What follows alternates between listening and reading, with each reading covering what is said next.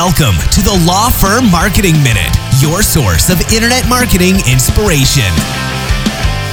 Hey everyone, and welcome to the Law Firm Marketing Minute. I'm your host, John Henson, and it is hot. Uh, I, I know, you know, we're here in North Carolina. I know it's hot here, but I know it's hot just across most of the country right now. Uh, so that's fun, fun times for for everybody. Uh, summer's here, I guess. Um, this week, wanted to talk about your audience size. And, you know, we've been hitting on this uh, a little bit uh, over the last couple of weeks. And the big thing that I think a lot of people, you know, the, the one thing that we kind of have talked about is just how people approach um, their philosophy on the audience size and all of that. And so, you know, basically what I mean by that is, you know, most marketing companies, most people, when they think about marketing, they think, oh, I have to grow my list. I have to grow my audience. You know, I have to get all these followers on social media and all that. And we'll talk about social media specifically here in a second. But the the the overall philosophy is that hey, I just need to grow my audience, and that will help me have better marketing. And when you do that, and when you put you know 90% of your marketing budget towards growing your audience you don't leave enough for nurturing your current audience mostly because that other 10% goes to uh, more basic marketing materials um, you know kind of branding related stuff not not content like you know spotlight branding what we do but like branding stuff like um, you know, getting business cards made, or maybe you get a big sign to put up in your front lobby, or whatever the case is.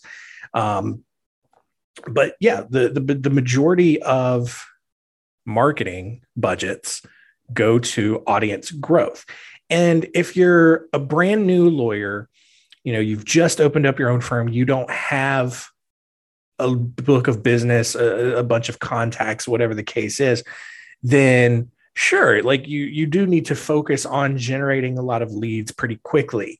But if you've been in business for a couple of years there you should have a, a, good list built up especially if you've been networking especially if you've been um, working closely with referral sources and, and building up a book of business that way. You know even an audience size of a couple of hundred a few hundred you know especially once you get into the thousands that is significant enough that you should be paying attention to the people who are already on that list because you can generate the referrals and the repeat business from them. And it's much more cost effective that's what we talk about you know especially as we get into inflation um, and all of the rising costs of everything you know you're probably looking for things to cut better ways to spend your marketing dollars. Man it, it, there's a bunch of business to be had in your current list and just not enough people are utilizing that. And so you know how you lose out on business? It's because you're not keeping in touch. And so people who may have already been on your list but haven't heard from you in a while and they've forgotten about you, they're going to, you know, they're going to end up going with another firm because that other firm does a better job of keeping in touch. So you see kind of how it all works together in this in this larger ecosystem. But, you know, the the thing to keep in mind, especially is like it's it's like I said, it's much more cost effective to market to your current list. And again, like you don't have to have a huge list. You don't have to um, have a huge marketing budget for that.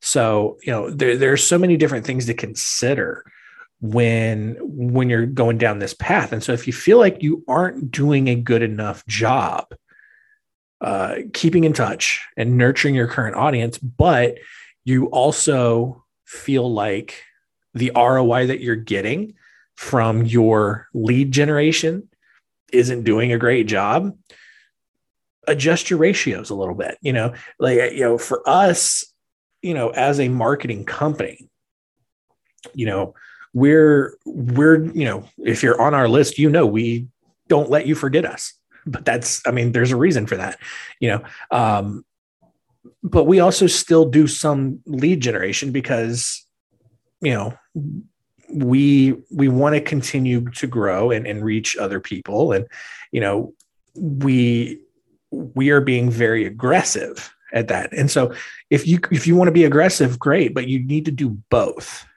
to be aggressive.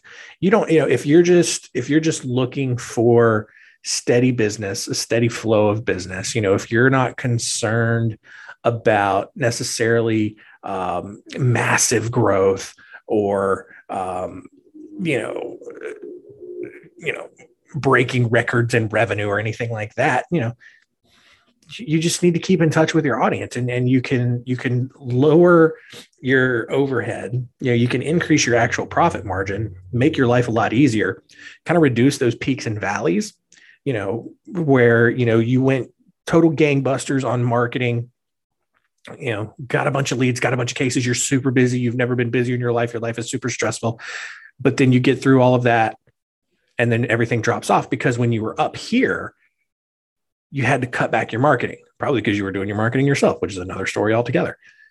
But you cut off your marketing because you couldn't handle anymore. I've heard that before.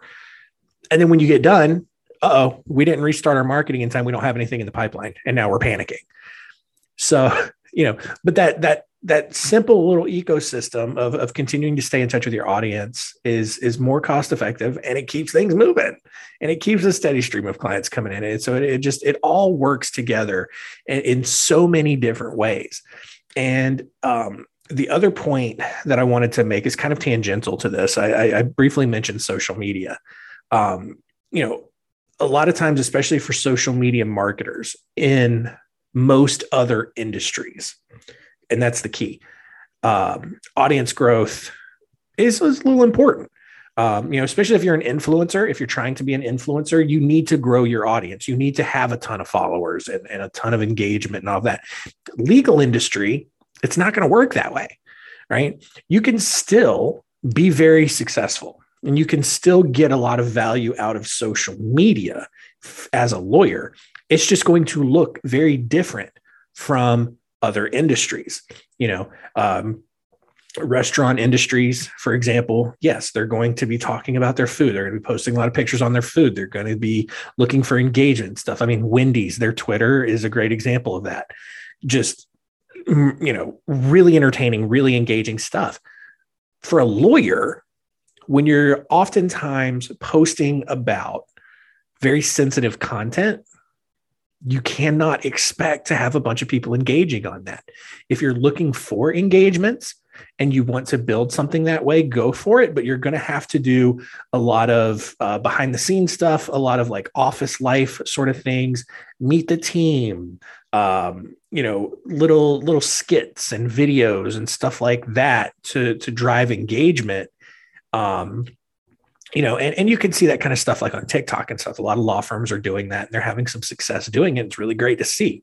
But the the key thing to remember though is that for most law firms on social media, don't worry about audience growth. Like, sure, get some followers, whatever, but like the difference between a law firm that has 100 followers versus a law firm that has a thousand followers isn't much or even 10,000 followers, you know, um, because, uh, you know, especially with uh, t- uh, Twitter, if you have the the algorithm setting on, and especially Facebook, they're not going to show your content to everybody. So it doesn't matter how many followers you have. That's one of those vanity metrics that we talk about. Um, you know, it's it's going to be how much you how much you put into how much you spend on those posts to boost them to make sure that everyone sees them. And if you're going to do that you don't necessarily need to have all of the followers to do that because you can then start targeting people who don't follow your page and, and basically turn it into um, kind of a quasi pay per click ad. So um, that's that's the thing you know uh, audience growth is overrated honestly. And the key is creating touch points. And you don't have to have a bunch of followers and a big audience to do that. You can use social media to reach people who aren't connected to your firm. Um, and you can use your email list to create a bunch of uh, touch points to stay top of mind. All right. That's it. That's as easy as it gets. So, um, hope that's helpful this week. Um, if you are in the state of North Carolina, by the way, uh, and you're attending the North Carolina Bar Conference this week at, in Winston-Salem, uh, come say hi. I'll be uh, representing us at our booth uh, that we're sponsoring for the conference. So uh, would love to meet you, would love to chat. But uh, other than that, I hope that's hope that's going to be it. we're also at the Florida Bar Conference this week. So go, go say hi to Jana and Sophia down there in Orlando. But that that is the last note. We'll see you next week.